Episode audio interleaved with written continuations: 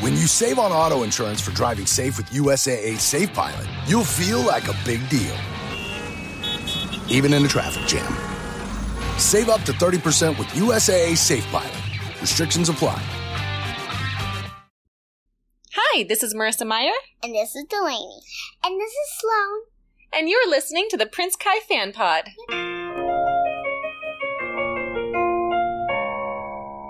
Hello, welcome to episode 71 of the Prince Kai Fan Pod, a Marissa Meyer Book Club podcast. I'm your host, Bethanie, and today my special Patreon guest is, I keep wanting to say Art by Aviva, but I know it's just Aviva, but I'm used to, I'm used to Art by Aviva. Uh, and today we're going to cover Cress chapters 15 and 16. Hi, Aviva. Hi. How are you? I'm good. How are you? Good. It's been a stressful week over here, but otherwise I'm good. Oh, yeah. Um, well, um, yeah. many of the Patreon members already know, but Scamp who everyone may know from barking in the background of episodes, mm-hmm. uh, was diagnosed with pancreatitis this week, and he spent a couple of days in a very expensive vet emergency room. Uh, and he's doing much better, but it, it did take up quite a bit of time. And then this morning, I woke up to a giant crack in my windshield. It was like a foot long. Oh no. I know, right? So um, uh I, was like, I told my husband, I was like, I think I'm done with September now. yeah.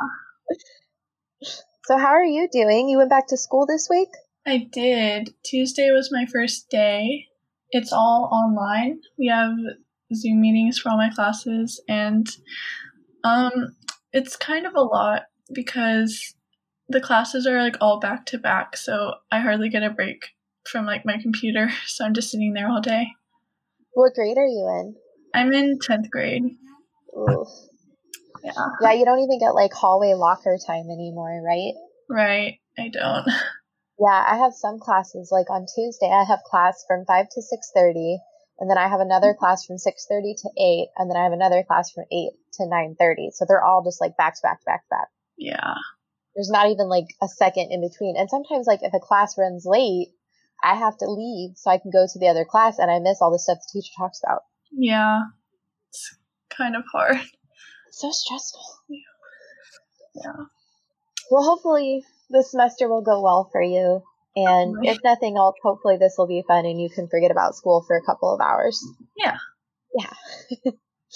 So let's talk about um, the Lunar Chronicles. Do you remember how you found Marissa Meyer and what the first book you read by her was? Uh, yeah. So the first time I heard of her books was in sixth grade. We were doing a book project and we could choose books, and one of the books was Cinder. And actually, I did not do Cinder for my project, but that's when I first like heard of it. And then later on, my best friend, we always, like we give each other book recommendations, and she's the one who got me into Marissa Meyer's books. So she read the Lunar Chronicles, and she's like, "You have to read this. This is so good." So I read it. and I'm like, "Wow, this is amazing." So that's how I got into her. Um, so Cinder was the first that I read. Do you have a favorite book by her? Um, I really love um, Winter.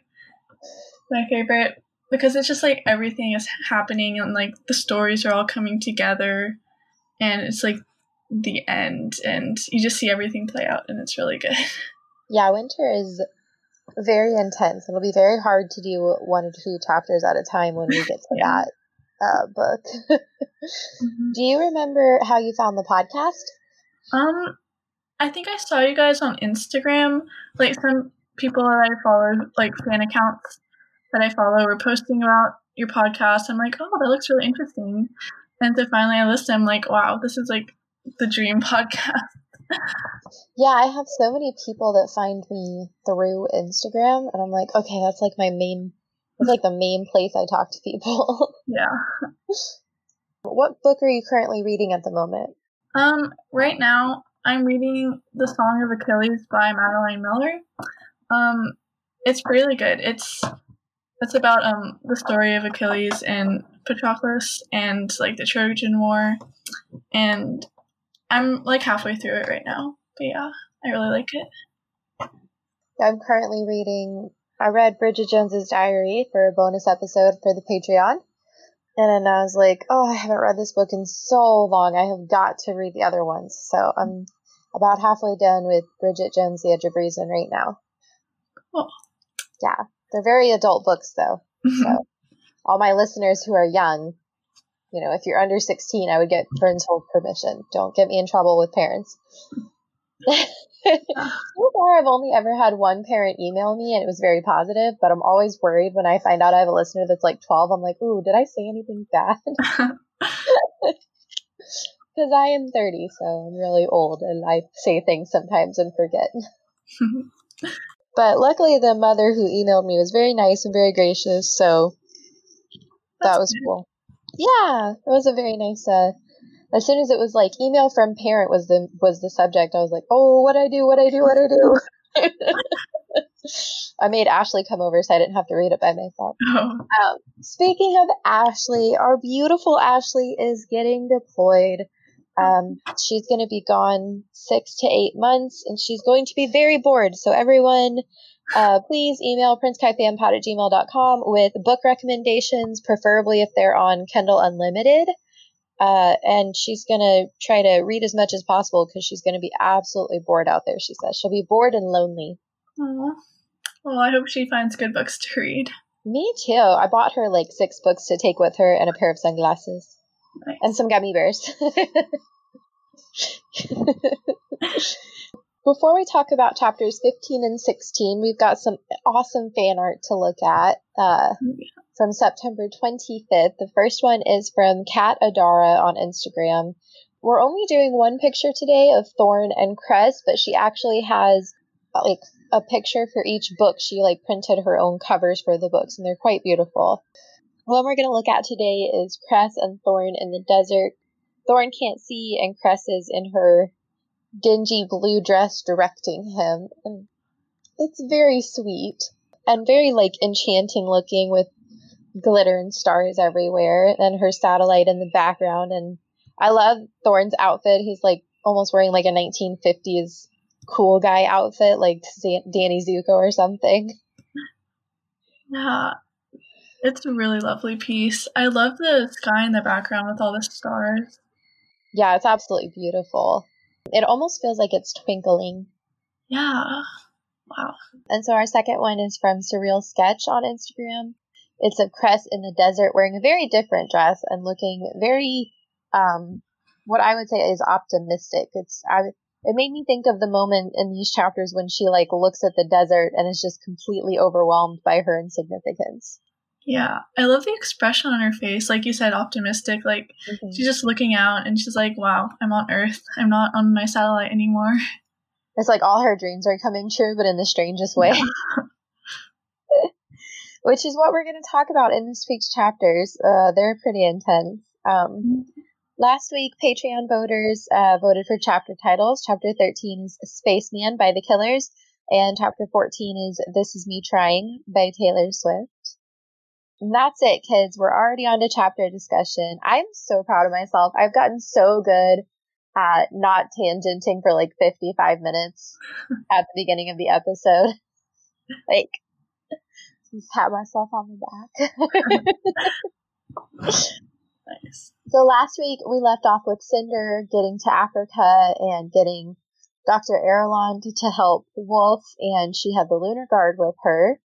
Um, we're back in Cress's perspective. The last time we saw her and Thorne, they were uh, crashing to Earth, and then the world went black. Very, very ominous. We found out Thorne lost his sight and also cut off all her hair without permission. it starts out Thorne is like, I don't suppose we I I suppose it's too much to hope that we landed ourselves near any sort of civilization. Yeah. And I wrote, No, that wouldn't work for the plot, Thorne. of course. It would not. It would not. Like for a very boring story. yeah, there has to be conflict and they have to struggle. Yes. Cress points out that civilization could actually be bad since he's a famous fugitive, which Cress is actually a fugitive now too, since lunars are not supposed to be on Earth, but I guess they're not really thinking about that since she's not recognizable and he is. Yeah. They wouldn't know. Like they they wouldn't know she was a lunar either because she's a shell. Yeah, they would just look at her and be like, "Oh, that person's really little." Mm-hmm. Thorne is uh, still happy about being famous. I like that he has like a sense of pride in being famous for such a silly reason. yeah. He's basically famous because a girl fell into his cell by accident. Yeah, basically. It was all Cinder's doing. Absolutely. Chris um, Cress's panic is starting to wear off, and she's actually starting to appreciate the fact that she's on Earth, that they're alive, that they're safe, that they're in the one place she's always wanted to be in. And I thought of the second half of When Will My Life Begin from Disney's Rapunzel when she's all running around in the grass and she's so excited and she's playing in the water and it's so cute. Yeah. It's not exactly the same here because, well, they're in the middle of a desert. I know it makes me sad too because every time I see that part, I want to go play in a creek or something. Yeah. The water looks fun. It does. Thorne says, okay, well, where are we? What does it look like? And Cress said, it's beautiful. Very descriptive. It's very descriptive. It's descriptive in her head. Yeah. She'd seen pictures, of course, thousands and thousands of photographs and vids, cities and lakes and forests and mountains, every landscape imaginable. But she had never thought the sky could be so impossibly blue or that the land could hold so many hues of gold, or could glitter like a sea of diamonds, or could roll and swell like a breathing creature. For one moment, the reality of it all poured into her body and overflowed. I love Cress looking at Earth. It's so beautiful. It's such a good reminder of like how extraordinary the planet is. And I think like myself included, we get busy with work and school and cleaning the house and doing laundry and, you know, one thing or another and technology and responsibilities and we don't appreciate uh, the planet for what it is and how beautiful it really is. And it's so nice to read about it from her perspective. Yeah.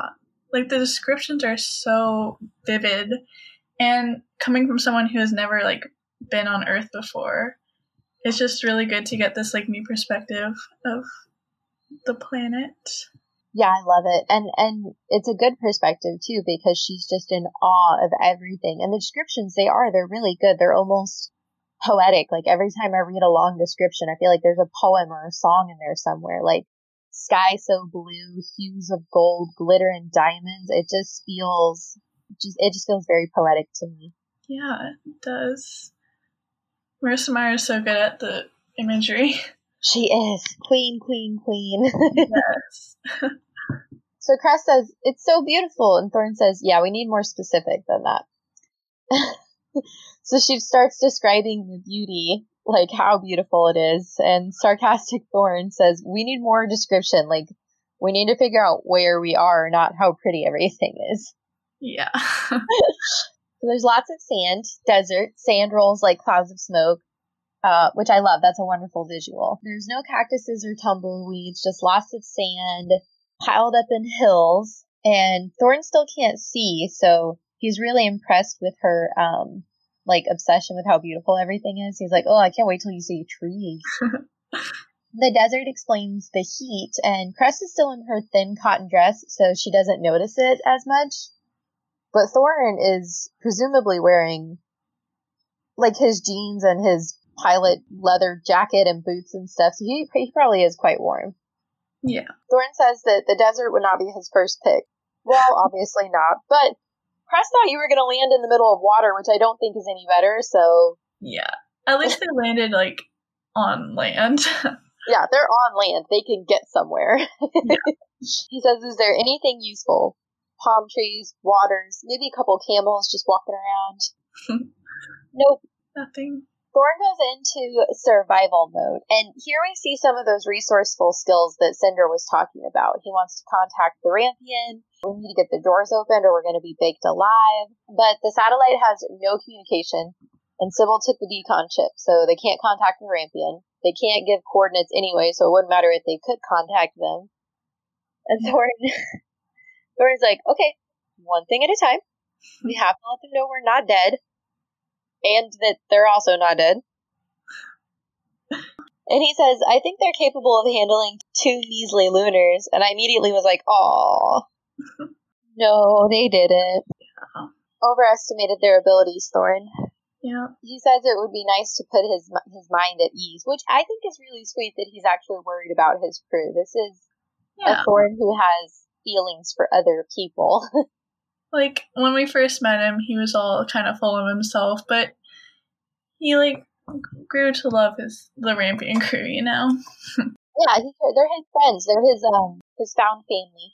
Yeah, Yeah. He says, I'm sure Cinder can just whip up a giant metal detector and find us, but first, we need to see what's going on here. There's nothing really useful. There's not a lot that's even salvageable. No screens, no no generator. And little Cress didn't make it. no. Oh, I am kind of sad for her. That was literally her only Yeah. friend for like seven years. That's a long time. yeah, that's sad. Thorne is like, uh, do we need to like bury her or say a few words? it's like, I'm not crazy. I like Thorne's response though. He's, he says, um, I'm not judging. I'm familiar with IT relations. Yep, talking about Iko. Yeah, wait until you meet our spaceship. She's a riot. that she is, Thor, and that she is. And I do, I'm really excited for them to meet because I do think Cress and Iko will get along very well because they're, I Oh, think yeah. they would just like hang out watching rom coms all the time. Definitely. Thorne says, What about the other pod ship? And Cress trudges through the mess. She gets across all the debris. She's looking around and she notices there's an entire panel covered in gears that she never even thought of. She's just walked past it for seven years. And it made me a little sad because I wondered if she had paid more attention to that stuff, would it have been helpful or not? Oh yeah, that's that's a good point. Right? I don't know. Yeah, maybe. Maybe. Probably not. I don't know. Uh, Thorne opens the door, um, but the docking hatch, it's worse than the satellite. Thorne says, Does it look better than it smells? Not really. The ship is destroyed. And all the instruments are too. Not looking good. We've pretty much got nothing. Yeah. So they, they have to find civilization because they don't really have a lot going for them where they are right now. hmm Cress is all excited to leave her satellite, and she says, Well, the sun will be setting soon, so it won't be too hot. But you're in a desert, is the thing. Yeah. But it shouldn't be that cold this time of year, so they need to gather supplies. And I feel so bad. She doesn't have a jacket, there's no blankets, she doesn't have mm-hmm. pants, shoes, or socks. I mean, she doesn't even have a hair tie. Like, she's got. She literally has the dress on her back and the blankets on her bed. Yeah, that's basically nothing, and it'll be hard to like go through a desert with just that. yeah, there's not a lot to. There's not a lot of resources at their disposal. Yeah. Thorne went through survival training in the military, so he's like, I got this. I can figure this out. I immediately was like, man, I wish Ashley were here because I know she took like a special course on survival skills and she could mm. give us so much information right now. yeah. and she could tell us if Thorne's information is accurate or not. That's true. Yeah. She could.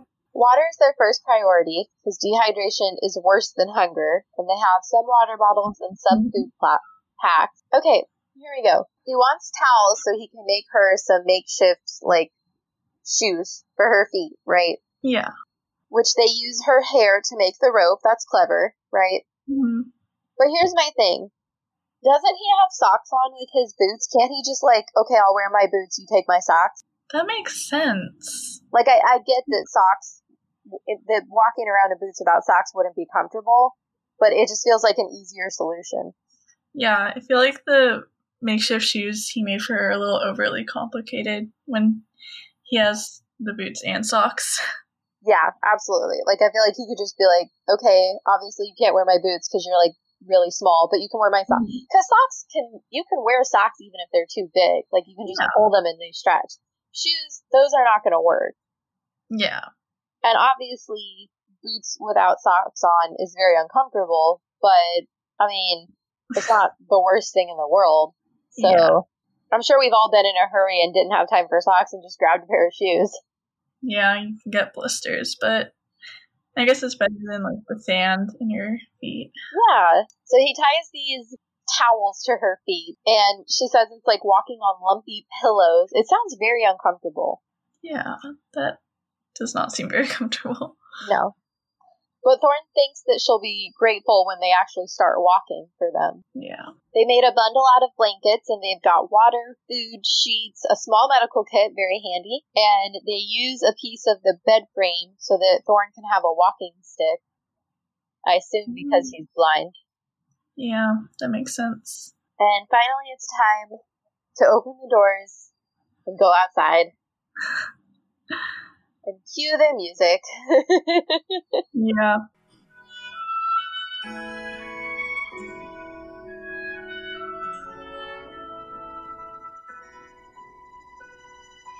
Look at the world so close and I'm halfway to it. Look at it all so big. Do I even dare? Look at me there at last. I just have to do it. Should I? No. Here I go.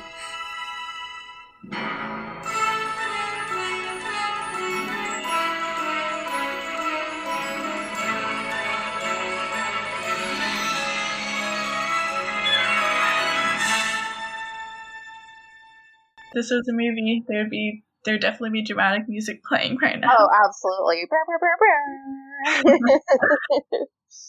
She gets her first smell of earth, and there's no comparisons. Now, I personally have never smelled a desert.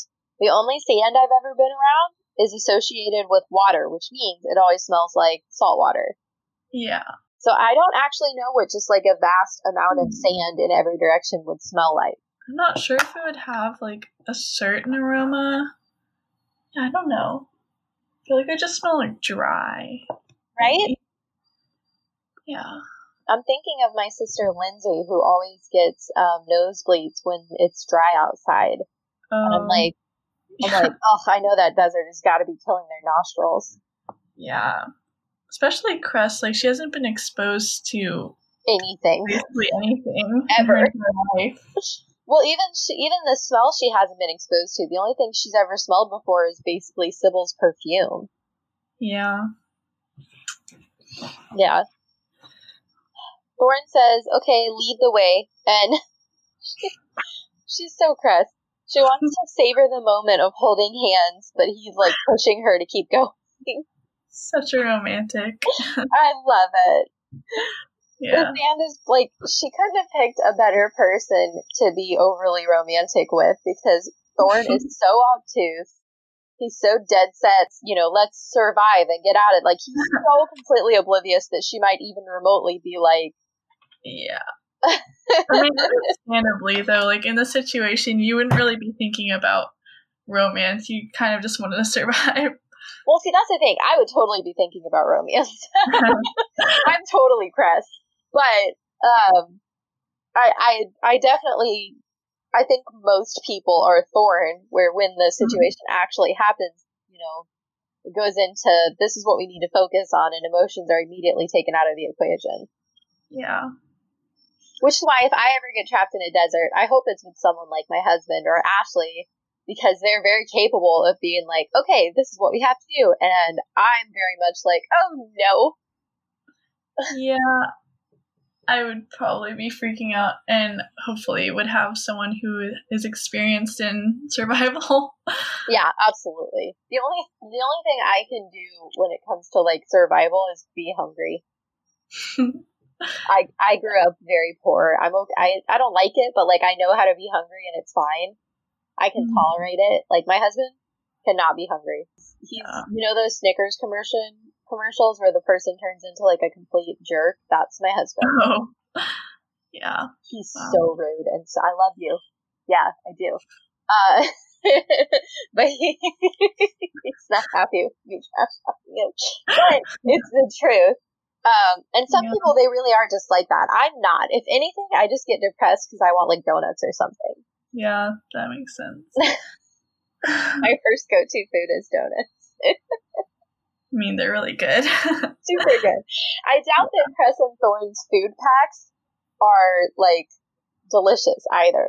Like we know Cress had like eggs Florentine on her satellite as one of her food packs, hmm but it's like they're all freeze dried things. Which I've had freeze dried strawberries, um, because they put them in cereal. Oh yeah. but otherwise, I don't have a lot of experience with freeze dried anything really. Yeah, their food's probably not that exciting, but at least it's food. It's food. It's definitely food. And I mean, what what would we have? You know, like my husband and I have an emergency food thing for if there's a, a hurricane and we get trapped, right? And I mean, it's nothing delicious. It's like it's like peanut butter crackers and ramen and all unperishable things that you can c- cook with just like hot water. yeah. It's like Yeah. canned stuff also. Yeah, like cans of ravioli and stuff like that. It's just stuff that you can eat without worrying about, um, like the difficulty level of it if you don't have electricity. If you just have like a campfire or something. Yeah. Yeah. So Cress starts looking around. The sand is blowing everywhere, and she thinks that the satellite will be buried beneath it forever. The sky is violet and blue and black and stars. Oh, I just love reading this whole chapter. It's so poetic. It's filled with so much beautiful imagery. The same stars she'd been looking at her whole life now covered her eyes like a blanket. It's so beautiful. Oh yes. Bumps into Thorne because she starts to feel a little dizzy. She's starting to get completely Mhm. overwhelmed. I mean, understandably. Right? She tried to swallow down the rising panic. This sensation that her existence was as small and unimportant as the tiniest fleck of sand blowing against her shins. There was a whole world, a whole planet, and she was stuck somewhere in the middle of it, away from everything. There were no walls, no boundaries, nothing to hide behind.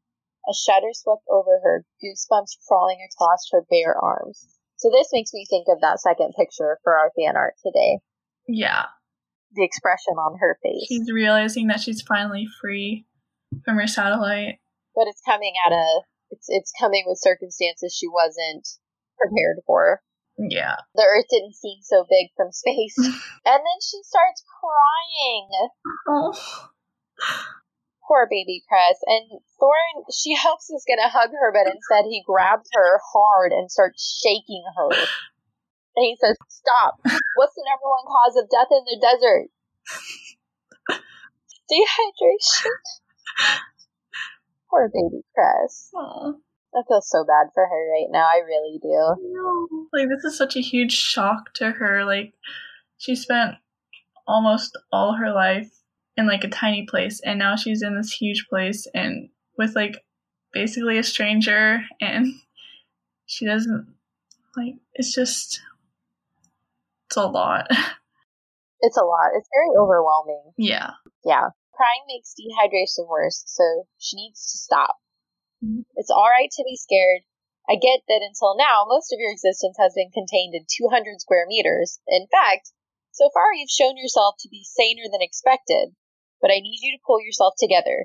You may not have noticed that I'm not exactly in prime form right now, and I'm relying on you to be aware and observant and help us find our way out of this, because if we don't, I don't know about you, but I'm just not fond of the idea of being stranded out here and eaten alive by vultures. I actually think Thorne is handling this pretty well because he's blind and trapped in the desert Mhm. just like she is. So, I mean, he can easily get overwhelmed by just sheer hopelessness. And instead, he's like, okay, let's come up with a plan. He like takes charge of the whole situation. He's being very firm with her, but he's trying to do it gently. Like he's actually being a very good captain in this situation. Yeah, he's definitely handling this well. Like it could be a lot worse. It could be a lot worse. Mhm. Cress is like, okay, vultures, bad, got it. he says, I love this though, good. because I need you. And those are words that I don't throw around every day. Ooh. Ooh. There you go, Cress. There's Yeah. your romance. She gets her little moment. yes. So Cress comes up with her, her little daydream so that she can orient and motivate herself that she's an explorer. I am an explorer, setting courageously off into the wild unknown. My life is an adventure. I will not be shackled to this satellite anymore. And Thorne is like, uh, okay. we'll just go with it then. Yeah. And that's the end of chapter 15. Yeah. What was your chapter title for chapter 15? Ah. Um, I picked Red Desert by Five Seconds of Summer because, like, well, they're in the middle of a desert, and she described it like all the colors in it. So I just thought that was a good fitting title. Yeah, I love it. I'm actually not familiar with that song, so I was, when you picked it, I was like, ooh, I need to go listen to this. I need to hear what this is about. Yeah. I picked Road Less Traveled by Lauren Alini, Alon, Aliana. I don't know how to say her name. I'm sorry, y'all. Sorry, guys. But I liked it because they are on the road less traveled because they're not on a road at all. And then I also picked Cruel Summer by Taylor Swift because, you know, cruel summer. They got some stuff going on right now. Yep. Yeah. I mostly like Road Less Traveled because I do feel like they're setting off on a really unknown kind of scary adventure and they really don't have any choice in the matter other than to, you know, just kind of go with it and hope for the best. yeah, definitely. It's fitting. It is. So what was your quote for this week? Um, my quote was on page the bottom of page um 131. It was um for one moment the reality of it all poured into her body and overflowed. And I just think that's a really good way to describe how she's feeling. Like it's a really simple description, but you can definitely understand like feel how she's feeling, like just everything, like being so overwhelmed, it's overflowing within her. Yeah. It is, and I even reading it, we're kind of overwhelmed with her. We're Mhm. understanding how scary and terrifying. Because you know, I think anyone in this situation would be overwhelmed. For sure. Not just you know the whole satellite thing. Like just being stranded anywhere is an overwhelming situation. So her also having to deal with this is her first time on Earth, her first time exiting her satellite, her first time being around another human other than Sybil, Yeah. and it's a human that she's obsessed with. Like, it's all very overwhelming. Definitely.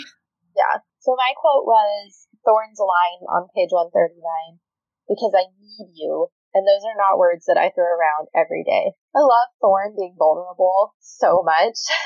I love him openly admitting to her, and I'm not sure he would with anyone else because, you know, he has like appearances to keep up with everybody else, I guess, but I love him being open with her and being like, look, yes, this is all very terrifying, but I kind of can't do this alone, so I really need you to pull it together and help me out here. And I just love him being vulnerable enough to admit that. Yeah. I agree. I also think it's like a good way to describe the relationship. Like, it's a good start. Like, he's being vulnerable with her to this from the start, and like he's telling her that he does need her. So I think that's a good like jumping off point. Yeah, because in any other situation, it would be the opposite, right? Like she would be at his mercy because he's the big, strong man and he's Thorne. So of course he's going to be like, I know everything. And, you know, he doesn't really get to play up on that, that confidence right now. He doesn't really have it to fall back on like he normally would. Yeah. Yeah. Hi, this is Leah Stuhler, creator and host of YA Book Chat podcast. If you love reading young adult books and chatting about them with your friends, then head on over to my podcast and take a listen. Each episode, my guest and I chat about a different YA book. We start spoiler free and then head into our spoiler section where we dive into the mysteries of each book. And we do it with laughs and fun along the way. You can listen to YA Book Chat on Apple Podcast, Spotify, Stitcher, iHeartRadio, and wherever you get your podcast. And now, back to the show. So chapter 16 we are still in Cress's perspective. Thorne has his cane and he's trying to use Cress's elbow for support as they move around. Cress is afraid to look at the sky because she's like worried she'll get completely overwhelmed again.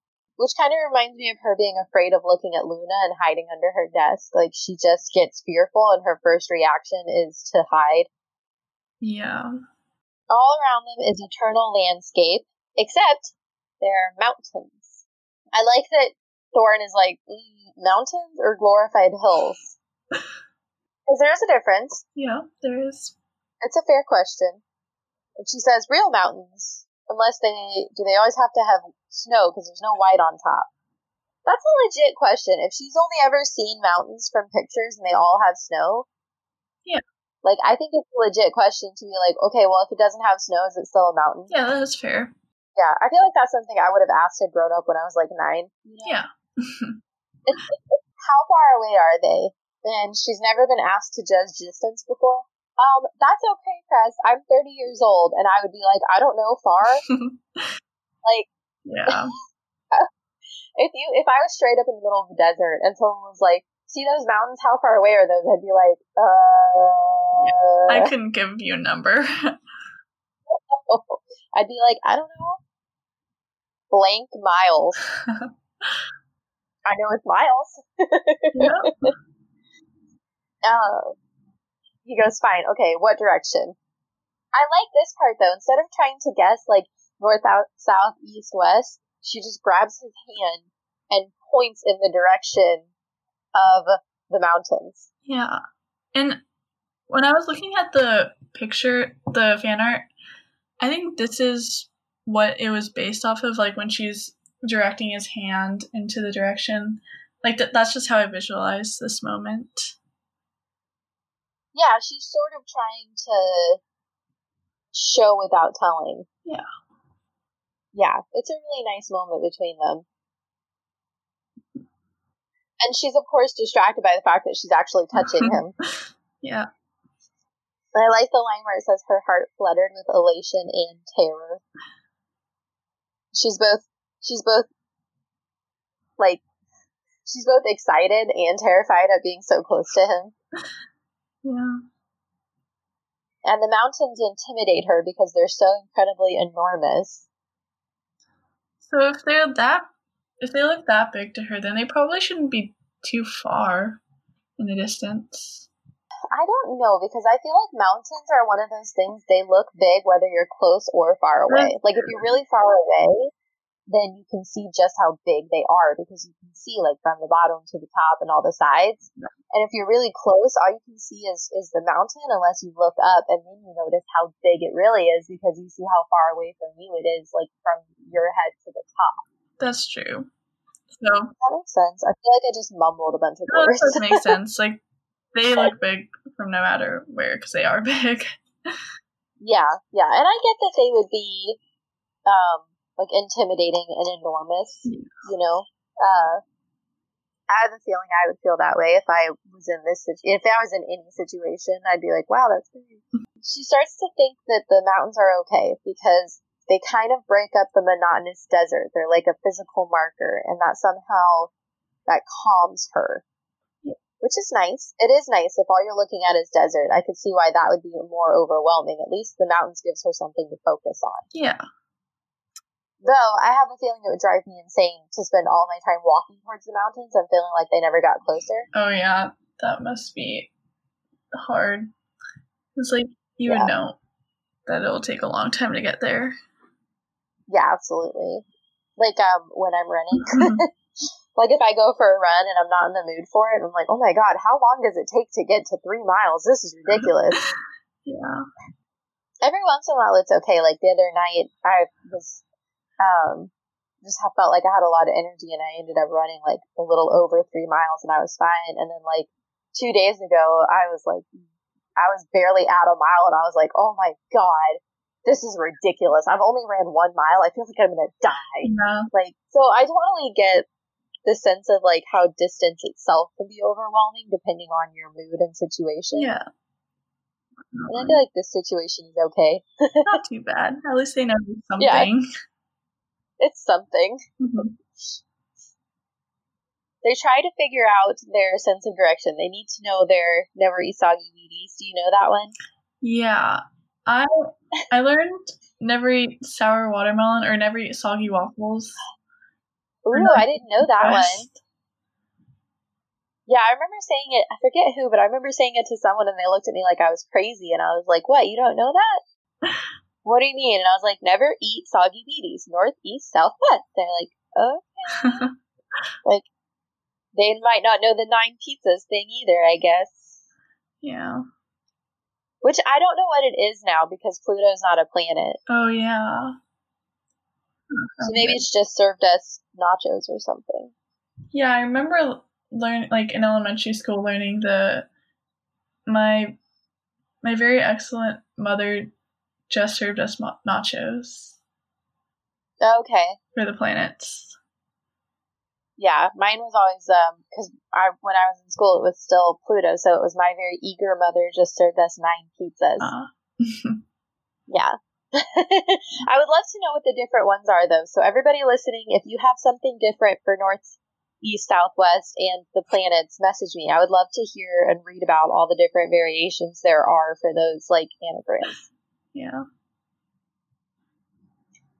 So she tells him where the sunset was, and it's her first true sunset, and she doesn't even get really the chance to appreciate it. She's trying to mm-hmm. remember every tiny little detail, but it's it's not even she doesn't even really get the chance to absorb it because they really need to figure out where they are before it goes pitch black outside. Yeah. She can find the parachute in the sand. So Thorne says that might be handy because if it's waterproof, they can use it. yeah. Useful. Very useful. They decide to head towards the mountains because what else are they going to do? hmm Um, it'll help keep them out of the sun and provide shelter and maybe water when they get there. And this is the first time Cress notices that Thorne is not very sure of himself. He's just guessing. Yeah. Like he's always been so confident and sometimes a little cocky, but like sometimes that was just a facade and he really doesn't know. But he tries to at least act like he does. Yeah, he's trying to sort of lie his, not lie, but like, I don't know, work his way through it. Mhm. Fake it till you make it. Yeah, pretty much. Yep. They're staring out into nothingness. It's getting dark out. She can't even really see the mountains anymore. And her eyes start adjusting, and the stars grow brighter, and they're so big, and they are just everywhere. Stars everywhere. Yeah. I've since like I live in a city where there's light pollution, I've never really been able to see like a full sky of stars. I've only been able to like one time when I went on a road trip with my family. But even that like wasn't what there was in the desert, like with the vast sky. It's absolutely beautiful. Um, I grew up in the middle of the country where there's like nothing going on. Oh, wow. and there's nothing around but cornfields and soybeans for miles and miles and miles. Um, and it's it's breathtaking, especially because now I live in a city, and when we were in Nebraska, we lived in a city, and we don't really get to see it very often anymore. Yeah. Um, and and getting so used to looking up and seeing barely anything when you are surrounded, and you look up and you see nothing but stars. It's it's absolutely breathtaking. Yeah. Beautiful.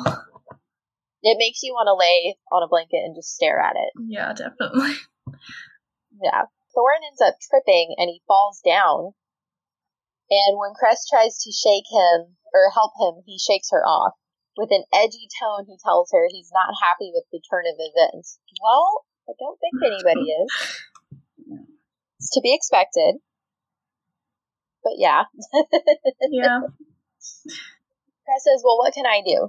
I like this that she doesn't apologize again, like she did before, where she was saying it was all her fault. She's not doing that again. She's just like, Okay, he didn't want me to apologize before. Now, what should I do? Well, now I need to find a solution and be comforting to him. Yeah. Thorne doesn't like having to rely on other people, is what's bothering him the most right now. Mhm. I totally get that. Yeah. He's independent. Yeah. and it's very unnerving. I I have a seizure disorder, and so if there's like strobe lights around unexpectedly, I have to like close my eyes and hold the hand of the person with me, which is 90% of the time my husband, who I've been with for 10 years. So, you know, I'm very trusting of him, but it's still very awkward to like be walking around with your eyes closed with nothing to go on except like the person next to you telling you like, okay, don't trip because there's a hole or something. Yeah, and that's exactly like the situation Thorne is in now because he can't see. Yeah, it does kind of make you want to experiment and like cover your eyes and tell someone to take you for a walk around the block and just try to see what it might be like to be completely lost like that. Thorne says, Could you just give me a warning when we're going up and down the hills? And before she can say yes and completely respond to him, the sight of Luna just completely overwhelms her. Yeah, I really love this description, and actually, it is my quote, this paragraph. Um, I'll just start. So, she trailed off as her eyes left Thorne's face to seek out the top of the dune and caught on the moon, a crescent glowing vivid and white off at the horizon. She shriveled away from it, habit telling her to hide beneath her desk or bed until the moon couldn't find her any more. But there was no desk or bed to crawl beneath and as the initial surprise wore off, she began to realize that the sight of the moon didn't grip her with terror as it once had. From Earth, it somehow seemed so very far away. I just really love that quote because, like, it's kind of showing how she's not really scared anymore of Luna because, like, that's not really a threat to her right now. Because when she was on the satellite, like, if she messed up, she uh, like Sybil could send her straight back to Luna, and she always hid underneath. But now that she's not there anymore, she's finally like free of that cage, kind of. Yeah, she has other things to worry about now too, and it's nice for her to have that realization of like, you know, this big terrible thing that's been terrifying her her whole life. She can look at it freely now, and it doesn't it doesn't overwhelm her. Yeah. Yeah. Cress says that it's actually comforting to look at the sky itself and the galaxy that she's so familiar with. And then she realizes constellations. They can look at the constellations for navigation. Yeah, that's really useful. Yeah, and I really like this moment because um, I never knew that they're, you know, depending on where you are in the world, you may or may not be able to see different constellations. Mm-hmm. And so I always found it interesting, this little inclusion. And when she starts naming off the constellations, Thorne says, okay, we're in the northern hemisphere. That rules out Australia. There's more beautiful imagery with all these constellations, too. It's absolutely gorgeous. And she says, we might be in northern Africa. Well, wouldn't that be convenient, considering that's exactly where Cinder So is? convenient. Like, I get that they fell out of sky, that they fell out of outer space at the same time in a similar location. Yeah. But it is pretty convenient that they just so happen to be so close to one another. yeah. So I wonder. Hopefully, they could find each other at some point. I mean, Right? it'd probably be really hard, but we'll see. She says they might also be in the Commonwealth, which again would be convenient, Yeah. but it could be the Sahara, and then they have this realization that it doesn't really matter. It doesn't matter where they are because they're still lost in a big desert. Yeah. So it doesn't make any difference what desert it is or in which country it is because they're still lost and in the desert. Mm-hmm. They just have to focus on one thing at a time now. Yeah, absolutely. Civilization. Yes. Spy safety. yeah. Cress goes to give Thorne her elbow, and he says it throws his balance off. Okay, I totally get this. My husband is 14 inches taller than me. Holding hands, very mm-hmm. awkward because I have to like bend my elbow to like hold his hand properly, and it's kind of uncomfortable. Yeah. wow. So, you get used to it. Like it's more or less me, my hand being near his fingers, kind of thing. But it's like I totally get that someone being that much smaller than you, it would actually throw you off to lean down and try to touch them Yeah. than it would be to just figure it out yourself. that's true. And Cress is sad that he mm-hmm. won't hold her hand again. Bearing her disappointment, Cress started up the dune. She announced the top when they reached it and continued down the other side. And that is the end of chapter 16. Mm-hmm. It was beautiful and stressful. what was your chapter title for chapter 16? Um, for this chapter, I picked um, "Can't Get There from Here" by REM, and that song like it's basically about like being trapped and like you can't get out and that pretty much describes their situation like they're trapped in this big desert and it's going to be hard for them to get out so they basically just have to find a way to escape Yeah, absolutely. I chose Middle of Nowhere by Hot Hot Heat for the exact same reason. yep It's not fun being trapped in the middle of nowhere, and there's not a whole lot to go off of, and uh, you just have to hope that the person that you're with is enough to get you through to the other side. yeah Yeah. What was your chapter quote? Um, it was the bottom of page 144 and 145, the one that I read. I mean, I can read it again because it is a really good quote. yeah, go for it. Okay. She trailed off as her eyes left Thorne's face to seek out the top of the dune and caught on the moon, a crescent glowing vivid and white off the horizon. She shriveled away from it, habit telling her to hide beneath her desk or bed until the moon couldn't find her anymore. But there was no desk or bed to crawl beneath. And as the initial surprise wore off, she began to realize that the sight of the moon didn't grip her with terror as it once had. From Earth, it, it somehow seemed so very far away. Yeah. I love that whole paragraph. It's just absolutely beautiful getting to experience that moment with her where she realizes that her fears um, are different now. Yeah. That's true. Yeah. So that is the end of episode 71. How are you doing? Did you have fun doing this? Yeah, this is really fun. I really like this. That's awesome. So today there were three eggs, one hare, and one captain. I like that we got another captain. It's been a while since we've had a captain. Um, next week we're going to cover chapters 17 and 18. Do you want to tell anybody where they can follow you on social media Uh, if they want to? yeah. Because I know you have artwork, right? Yeah. My, Do you want to talk about your art real quick? yeah, I can. Um, my Instagram is at Vivs Art with an underscore, V I V S A R T underscore. Um, it I was art by Aviva, and then I changed it because I just wanted to be like a little bit shorter. Um, yeah, I mostly draw like fan art for books and TV shows and just anything that I'm obsessed with at the moment. Yeah. If you feel up for it, I am in desperate need of some art of Aimery Park, and I cannot find any anywhere. like all I've been able to find is the coloring book and then pictures of Taye Diggs. Oh yeah.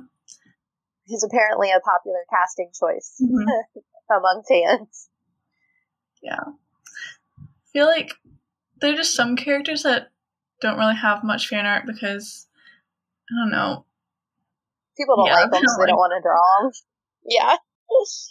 hmm So thank you very much for coming on to this episode. I hope to have you back sometime in the future. Yeah, thank you for um having me. This is a really good. I really enjoy doing this. Yay! So everyone listening, make sure to rate, review, and subscribe. Keep reading, keep listening, and until next time, don't get glamour. Don't get glamour. Bye. Bye. The passages read for you today are from Cress by Marissa Meyer. This podcast is hosted and produced by Bethanie Finger. Today's special guest was Patreon member Aviva. The intro outro music was composed by Emma Pavvo, and the logo art was created by Angela Wong. Thank you for listening.